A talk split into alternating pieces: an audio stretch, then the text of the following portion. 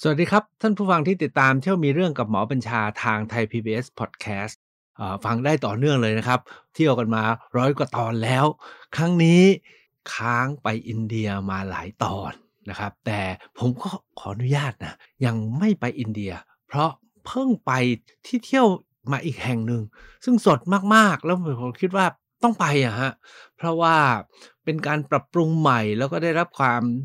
โจทย์ จันและตื่นตาตื่นใจของผู้คนมากเลยครับ จริงๆ แล้วเที่ยวมีเรื่องเนี่ยพาไปอยุธยามาแล้วสองครั้ง แต่ครั้งนี้พาไปที่ใหม่หมาดก็คือไปเรียนรู้เรื่องทองที่อยุธยากัน เที่ยวมีเรื่องกับหมอบัญชา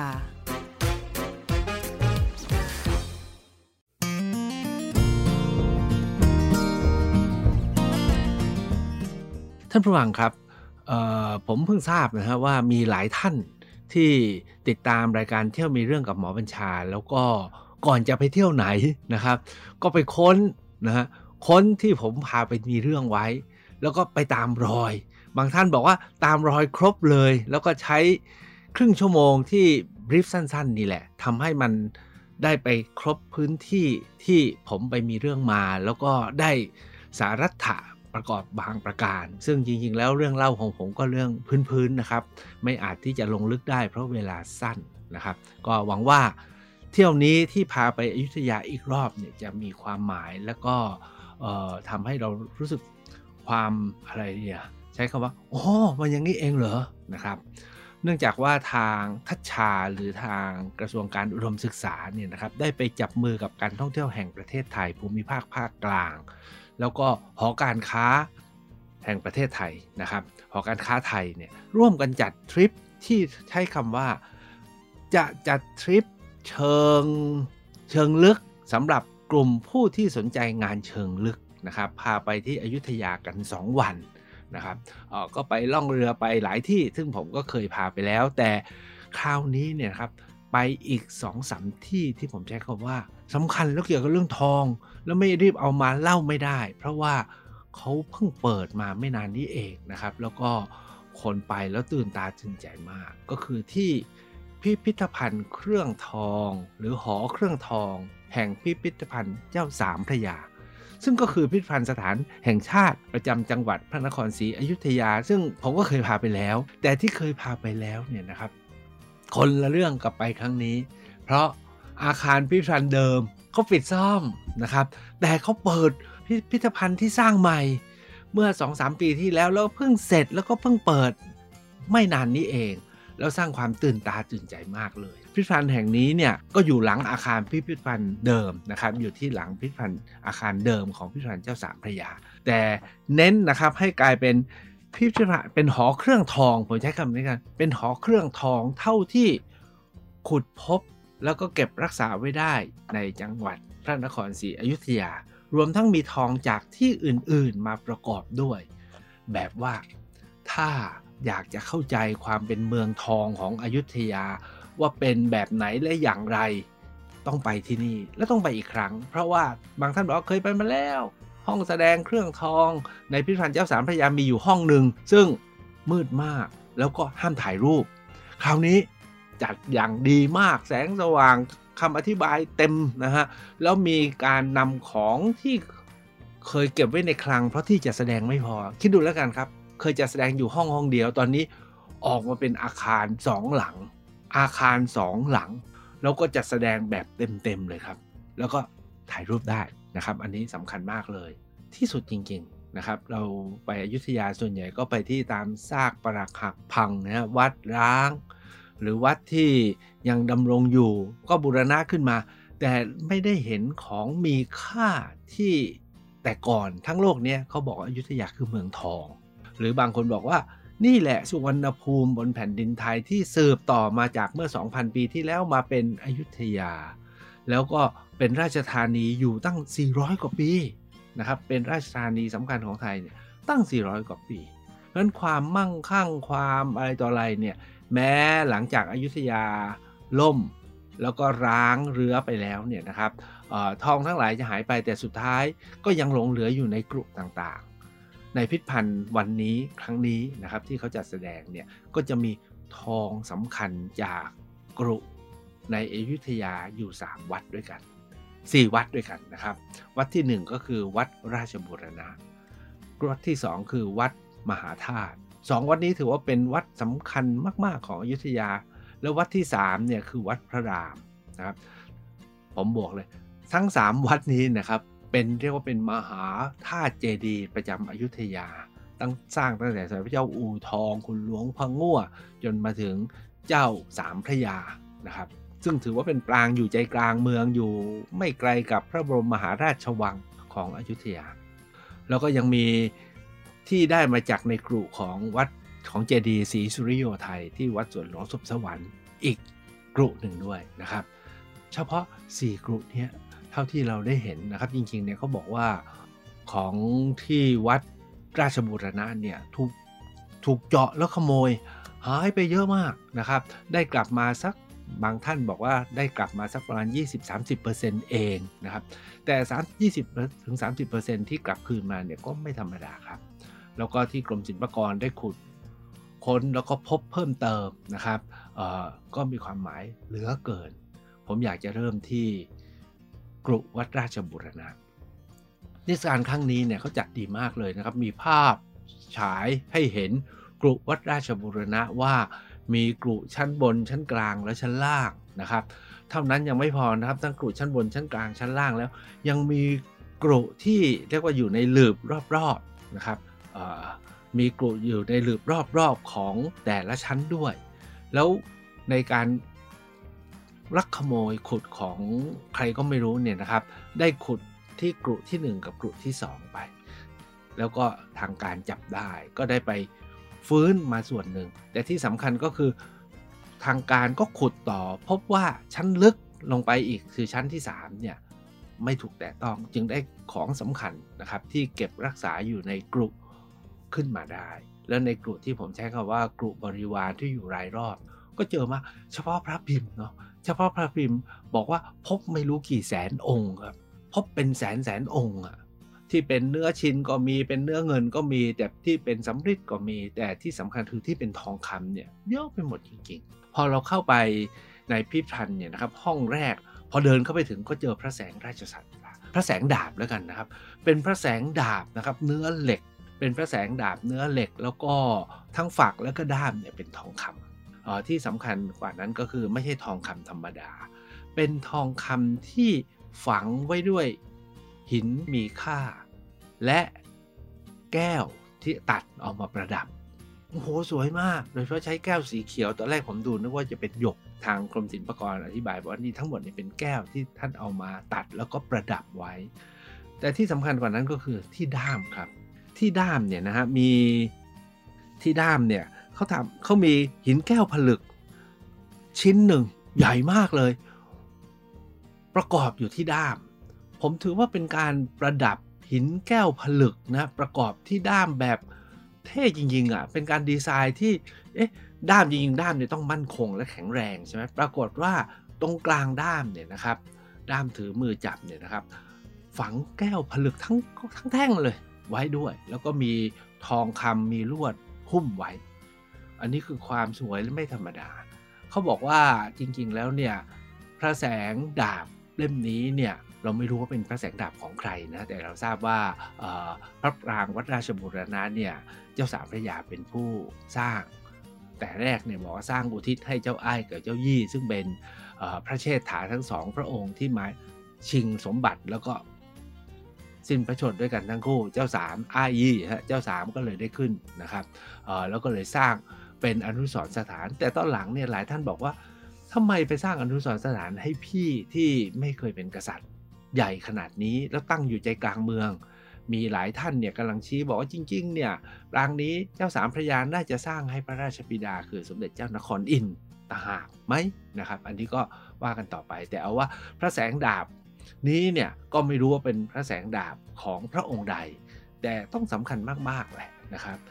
ถ้าว่าเป็นของเจ้าสามพระยาเองก็ไม่น่าที่จะเอามาฝังนะมาใส่ไว้ในกรุ อาจจะเป็นของพระราชบิดาก็ได้นะครับ เพราะว่าเป็นพระแสงดาบที่งดงามสำคัญมากเอามีเกล็ดนิดหนึ่ง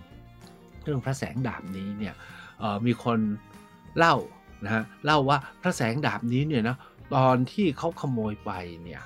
ตอนหลังเนี่ยก็เอามาคืน ไม่รู้ว่าเอามาคืนด้วยเหตุใด อาจจะกลัวถูกจับแต่บางคนก็ไปพูดต่อว่าคงไปเจออะไร แต่ที่สำคัญกว่านั้นก็คือว่า เมื่อตอนได้รับกลับคืนมาเนี่ยนะครับ ถอดออกจากฝักไม่ได้ มีคนพยายามไปพูดต่อว่าโอ้ยสุดท้ายนะ พระเจ้าอยู่หัวรัชกาลรัชกาลที่ 9 ท่านเสด็จมา พอท่านเสด็จมาเท่านั้นแหละ ท่านทรงมีกฤษดาพินิหารถอดดาบที่เป็นสนิมกลางอยู่เนี่ยออกจากฝักได้ แต่ท้ายสุดนะทางกรมศิลป์นะบอกผมว่าไม่ใช่อย่างนั้นหรอกท่านกรมศิลป์อธิบายว่าจริง ๆ แล้ว พระเจ้าอยู่หัวท่านเสด็จมาแล้วก็รู้ว่าถอดจากฝักไม่ได้ พระองค์จึงบอกว่า เดี๋ยวนี้เขามีวิธีทางวิทยาศาสตร์ ด้วยกระบวนการทางวิทยาศาสตร์เนี่ยสามารถถอดเหล็กที่เป็นสนิมเกลอะออกจากฝักได้ ถ้าไปผ่านกระบวนการงานทางวิทยาศาสตร์ แล้วทางกรมศิลปากรจึงเอาไปผ่านกระบวนการ ซึ่งผมไม่รู้ว่าใช้เทคนิคอะไรนะครับ ไม่ได้ตาม แต่เอาว่าเมื่อผ่านกระบวนการแล้วสามารถถอดออกจากฝักได้ แล้วก็มาจัดวางแสดงอยู่ในตู้กลาง แบบเป็นตู้แรกอะ่ะเราเดินเข้าไปถึงก็จะเจอดาบนี้พระแสงดาบนี้นะครับถามว่าเป็นกฤษฎาพินิหารของพระเจ้าอยู่หัวไหมก็เป็นเนาะเพราะพระองค์ทรงมีภูมิความรู้ไงแล้วก็ให้เอาไปผ่านกระบวนการ เพราะฉะนั้นกฤษฎาพินิหารจริงๆเนี่ยก็คือการที่มีความรู้มีความแตกฉาน แล้วก็เลือกที่เอามาใช้ได้ถูกต้องโดยไม่เกิดความเสียหาย ต่อจาก จุดนี้นะครับก็จะเป็นตู้แสดงว่าด้วยเครื่องมากพันเครื่องทองต่างๆ ที่พบในกรุวัดราชบุรณะ หลายคนเนี่ยเข้าไปแล้วก็ตาลายไม่รู้จะดูตรงไหนก่อน เช่นพอพอเลยพระแสงดาบไปก็เจอช้างทองคำเนาะทองสวยมากแล้วมีหงทองคำทุกคนก็พุ่งไปที่นั่น แต่จริงๆเรามีตู้สองข้างนะครับที่สวยมากๆ ผมใช้คำว่าท่านจะแสดงไว้ผมขออนุญาตร้อยเรียงนะครับว่ามีอะไรบ้างเพื่อท่านจะได้ ก่อรูปในการไปเองได้ ตู้ที่1เนี่ยนะครับจะเป็นเครื่องคล้ายๆเป็นเครื่องทองที่สร้างทำถวายเป็นตลับเป็นพระอบนะฮะเป็นถาดที่บอกเป็นพานพระศรีเป็นกระโถนนะครับ อันนี้ก็เป็นเครื่องทองที่ดูแล้วหืมขนาดนี้เลย ทุกคนบอกมีแต่คนถามหลายคนนะที่ไปของจริงไหมเนี่ยของจริงไม่มีแต่คนถามจริงไม่ได้ตายแล้วคือแบบเข้าใจคำถามไหมฮะคำถามสะท้อนบอกว่าไม่เชื่อว่าของจริงอะ่ะแต่จริงๆ คือของจริงและแท้แต่เดิม จนไปถึงตู้ที่2นะครับ อันนี้มีความสำคัญมากขึ้นก็คือว่าด้วยเรื่องของออใช้คำว่างานทองที่มาจากต่างประเทศ มีงานทองที่สลักเป็นภาษาอาหรับ มีงานทองที่สลักเป็นภาษาจีน มีรูปสัตว์ ซึ่งไม่ใช่สัตว์ไทยนะครับ เป็นกีเลน เป็นอะไร เป็นมาจากเมืองจีน อันนี้เป็นชี้ชัด ในทริปนี้เรามีอาจารย์ปรีดี พิศภูมิวิถีไปด้วย ผมถามว่าอาจารย์ปรีดีครับ อยุธยาเนี่ยรุ่งเรืองเพราะอะไร อาจารย์ปรีดีบอกว่าความรุ่งเรืองของอยุธยาที่สำคัญที่สุดก็คือการค้าขาย แต่สำคัญกว่านั้นก็คือว่าการประกาศให้อยุธยาเป็นพื้นที่กลางของผู้คนทั้งหมด ภาษาฝรั่งเขาใช้เป็น cosmopolitan ก็คือมีความเป็นนานาชาติ ให้เป็นที่ค้าขายแล้วใครก็ได้มาค้าขายที่นี่เข้าใจไหมฮะ ไม่ใช่ว่าต้องมาค้าขายกับฉันนะ ใครก็ได้มาค้าขายที่นี่ สิ่งที่เป็นประจักษ์พยานก็เนี่ยมีจารึกภาษาจีนภาษาอาหรับนะครับ ถ้าถ้าไปให้ลึกกว่านั้นจารย์อาจารย์ปรีดีบอกว่า นี่ขุนน้ำขุนนางในอยุธยาเนี่ยเป็นคนต่างชาติทั้งนั้นแหละ นักการค้าก็เป็นเปอร์เซียนะครับ มีกรีกฟอลคอนใช่ไหมมีชาวโปรตุเกสก็มา ช่วยรบช่วยการศึก เอาเรียกว่ามีทุกชาติมาอยู่ที่นี่มีทางจีนก็มีนะครับ เป็นฝ่ายที่เรียกว่าโจนึกราชเศรษฐี ถ้าเป็นพวกคนคุมการค้าทางจีน ถ้าคุมการค้าทางฝ่ายอินเดีย เรียกว่าจุฬาราชมนตรี ซึ่งแต่ก่อนเนี่ยเป็นพ่อค้านะครับเป็นผู้คุมการค้าไม่ใช่เป็นจุฬาราชมนตรี ซึ่งเป็นคณะอิสลาม ทั้งหมดเนี่ยมาด้วยการค้าแล้วก็การทำเมืองให้เป็นเมืองสากลแล้ว ไทยหรือพระมหากษัตริย์ก็เป็นผู้ที่อยู่ตรงกลางเนี่ยเราเห็นหลักฐานนะครับของความเป็นนานาชาติ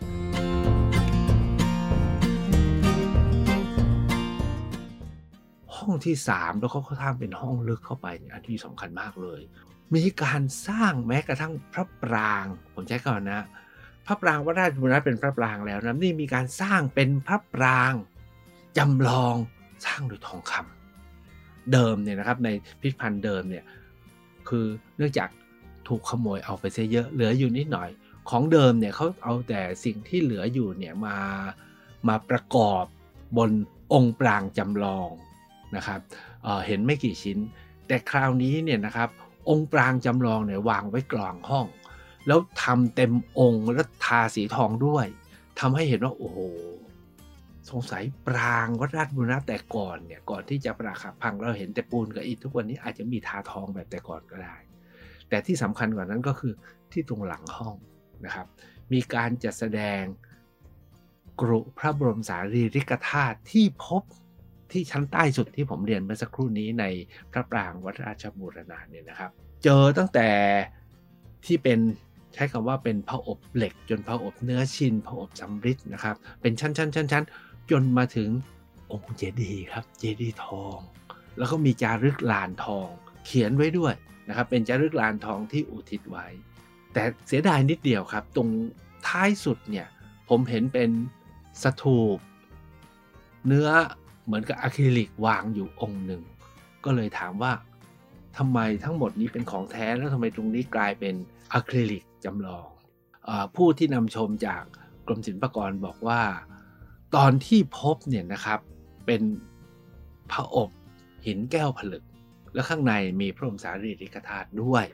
มีการบันทึกถ่ายภาพไว้เมื่อ 2501 แต่เก็บมานานอยู่ในคลัง ปรากฏว่าหายไป อันนี้ผมก็คิดเล่นๆนะเอ๊ะพระธาตุเนี่ยจริงๆ ในพุทธตำนานเนี่ยบอกว่า พอพระพุทธศาสนาจะเสื่อมสูญเนี่ยก็จะเกิดธาตุอันตรธาน คือพระธาตุจะเริ่มหายไปเองนะครับ อันนี้เนี่ยปรากฏว่าทั้งพระธาตุและพระอบเนื้อสถูปอันตรธานไปจากคลัง ซึ่งก็ไม่ทราบว่าเกิดด้วยเหตุใดนะครับแล้วทางการจัดแสดงครั้งนี้ก็เลยตัดสินใจนะครับทำจำลองให้เหมือน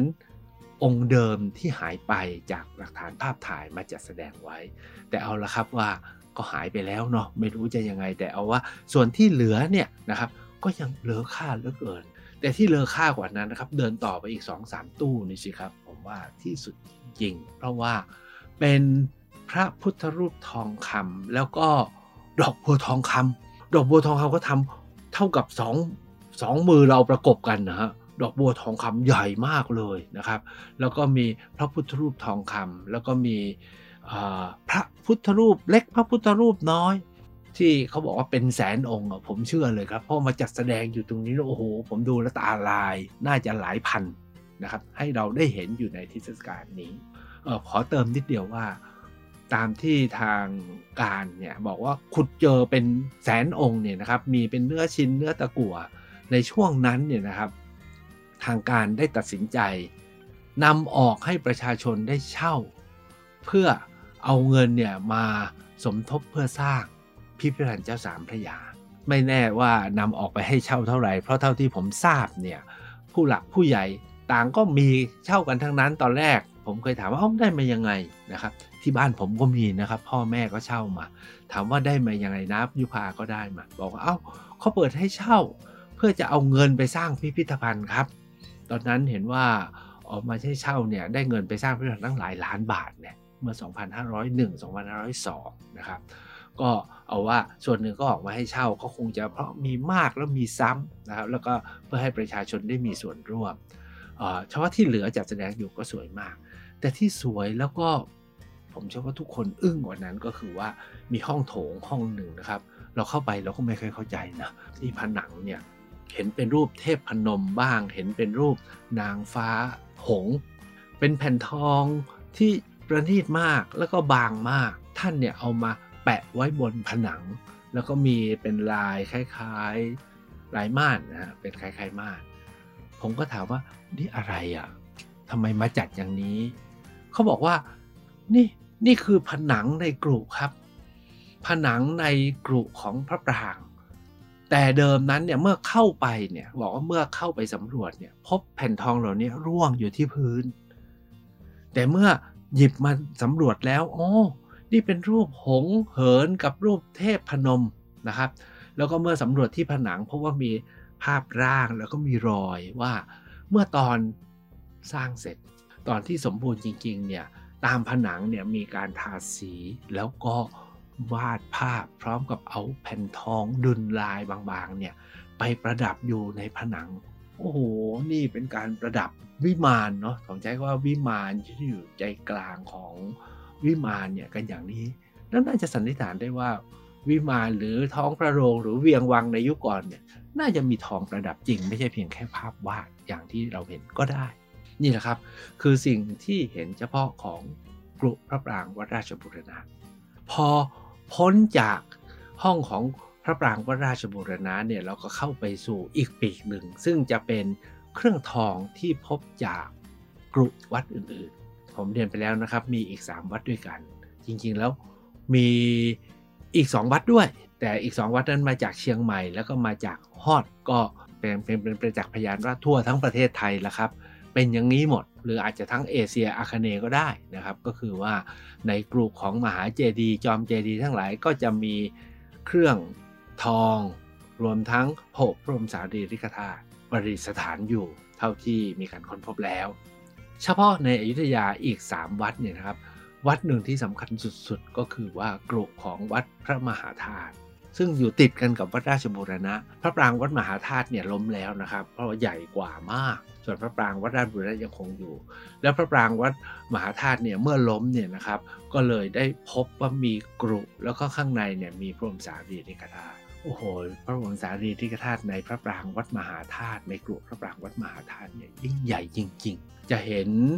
ใช้คำว่ากล่องหินแล้วกันนะ กล่องศิลาใหญ่ที่เป็นฝาสูงใหญ่ ยกฝาสูงออกมาก็จะเจอเป็นคล้ายๆ หีบแล้วกันนะ หีบโลหะ มีตั้งแต่หีบเหล็ก ใช้คำว่าหีบก็คงไม่ได้นะมันเป็นทรงสูงเป็นเหมือนกับล้อมหมวกนะครับล้อมฟางหมวกเมื่อยกออกมาก็พบ เป็นชั้น เป็นชั้นเนื้อชิ้นเนื้อสำริดเป็นชั้นชั้นชั้นชั้นทั้งหมด ถ้าผมจำไม่ผิด 7 ชั้น จนชั้นสุดท้ายที่สุดครับทำพระอบประดิษฐานพรมสารีริกธาตุจากอัญมณีมีค่า เรียกว่าเอาอัญมณีมีค่าเช่นพลอยสีดอกตะแบกนะครับหรือพลอยอื่นๆเนี่ยนะครับมาเป็นเม็ดนะครับแล้วเม็ดไม่เล็ก แล้วใช้ทองลวดมายึดหินแต่ละชิ้นให้เป็นทั้งตัวพระอบแล้วก็เป็นฝา หินทั้งหลายเนี่ยซ้อนกันแล้วก็มีทองผูกเป็นมัดๆซ้อนให้เป็นชั้น ผมถือว่าเป็นเป็นพระอบที่ที่สุดอะถามท่านอาจารย์ปรีดีว่าพระอบอย่างนี้มีที่ไหนเขาทำบ้างคำตอบที่เราพบพร้อมกันก็เท่าที่ศึกษาและค้นพบแล้วในโลกนี้ยังไม่มีนวัตกรรมเนาะการสร้างสถูปิกะ เพื่อประดิษฐานพระบรมสารีริกธาตุแบบนี้ หรือทำอย่างอื่นเราก็ไม่เคยเห็นนะครับ เอาว่าเฉพาะพระอบ บรรจุเพระบรมสารีริกธาตุนี้ก็สำคัญมากแล้วนะครับ ก็อยากจะให้ทุกท่านอย่าพลาดไปดู ส่วนสิ่งของที่พบในกรุของกรุพระปรางวัดมหาธาตุนี้มีไม่รู้ปลาบูหรือปลาช่อนเนาะเป็นศิลาแต่ทาทอง แล้วมีสิ่งอื่น ๆ โดยเฉพาะอย่างยิ่งจารึกลานทอง ที่เป็นเครื่องอุทิศเครื่องบูชา อีกที่สุดหนึ่งที่ไม่อยากให้พลาดก็คือว่าพระอบ บรรจุพระบรมสารีริกธาตุที่พบในพระเจดีย์ศรีสุริโยไทย เพราะพระอบองค์นี้นะครับทำจากหินแก้วผลึกทรงสูง เข้าใจนะ เอาหินแก้วผลึกทรงสูง แบบแก้วน้ำเนี่ยนะครับ มาเจียระไนมีฝา แต่ที่สำคัญคือประกอบไปด้วยทองคำนะครับ แล้วมีเครื่องทองคำที่เป็นเครื่องสูงทั้งหลายประดับเพื่อบูชาไว้ ถือว่าเป็นพระอบบรรจุพระบรมสารีริกธาตุที่วิเศษสุดๆ เท่าที่เคยพบเคยเห็นเคยเรียนเคยรู้มา นี่แหละครับคือสิ่งที่ผมรู้สึกว่าต้องไปให้ได้แล้วก็ถ้าไปแล้วเนี่ยนะครับนะทางกรมศิลปากรเนี่ยปิดพิพิธภัณฑ์หลัก แล้วก็สร้างอาคารใหม่เพื่อขยายเครื่องทองที่เคยอยู่ในห้องห้องเดียวในพิพิธภัณฑ์เดิมเนี่ยนะครับ มาจัดแสดงเต็มพื้นที่ของพิพิธภัณฑ์ใหม่ที่สร้างขึ้นสองหลังเพราะฉะนั้นมันจึงสำคัญมาก ส่วนพิพิธภัณฑ์เดิมนั้น คงต้องใช้เวลาซ่อมอีกหลายปีอยู่นะครับ แล้วก็เปิดเมื่อไหร่ ค่อยกลับไปดูสิ่งแสดงอื่น ๆ ที่อยู่ในอยุธยา ที่อยู่ในพิพิธภัณฑ์แห่งนี้ที่ได้มาจากพระนครศรีอยุธยา และถ้าไปอยุธยาแล้วนี่ยครับวัดที่ผมกล่าวถึงทั้ง 4 วัดนี้ท่าน ต้องแวะไปเที่ยวต่อนะครับ ไม่ว่าจะที่วัดราชบุรณะ ไม่ว่าจะไปที่วัดมหาธาตุวัดพระราม แล้วก็เจดีย์ศรีสุริโยไทย ทั้งสามเจดีย์นี้เป็นจอมเจดีย์ที่สำคัญมากๆเลย รวมทั้งไปยังวัดอื่นๆ อีกในพระนครศรีอยุธยา ซึ่งมีมากมายเต็มไปหมด ตอนนี้กรมศิลป์ใจดีครับ มีหนังสือแจกสองเล่มเอ้ยไม่ใช่แจกครับ มีหนังสือสองเล่มที่ ให้สามารถจับจองเป็นเจ้าของได้นะครับ เล่มหนึ่งคือนำชมพิพิธภัณฑ์สถานแห่งชาติเจ้าสามพระยา อีกเล่มก็คือนำชมอุทยานประวัติศาสตร์พระนครศรีอยุธยา ถ้าไปแล้ว อย่าพลาดไปชม แล้วก็เก็บหนังสือเอามาดูเป็นที่ระลึกนะครับ โดยเฉพาะอย่างยิ่งเที่ยวอยุธยาให้ครบในหนึ่งวันไม่มีทางอย่างเก่งก็ไปได้เพียงแค่ 3 หรือ4เจดี ปรากฏว่าหนังสือว่าด้วยนำชมอุทยานประวัติศาสตร์พระนครศรีอยุธยาเนี่ยครับมีทั้งหมด 300 กว่าวัดนะครับ ท่านได้เห็นภาพเห็นข้อมูลโดยย่อครบครันเลยทำให้เห็นความยิ่งใหญ่ความไม่ธรรมดาของพระนครศรีอยุธยา ซึ่งผมถือว่าเป็นการสืบสารสุวรรณภูมิ มาตั้งแต่ครั้งสุวรรณภูมิเมื่อ 2,000 ปี แล้วหลายท่านก็บอกว่าจริง ๆ แล้ว รัฐไทยหรืออาณาจักรไทยเนี่ยรุ่งเรืองเป็นราชอาณาจักรก็อยุธยานี่แหละครับสุโขทัยยังเป็นเพียงแค่นครรัฐนั่นเท่านั้นเอง แล้วก็ทุกวันนี้พระนครศรีอยุธยาก็สืบสารมาเป็นกรุงรัตนโกสินทร์ที่เรารักและภาคภูมิใจในวันนี้ เที่ยวมีเรื่องครั้งนี้จริงๆเนี่ยผมอยากจะพาไปเที่ยวอีกที่หนึ่งนะครับ แต่เฉพาะที่นี่แห่งเดียวก็เต็มครึ่งชั่วโมงแล้วงั้นนัดหน้า อยุธยาอีกสักแห่งครับ เที่ยวมีเรื่องกับหมอบัญชา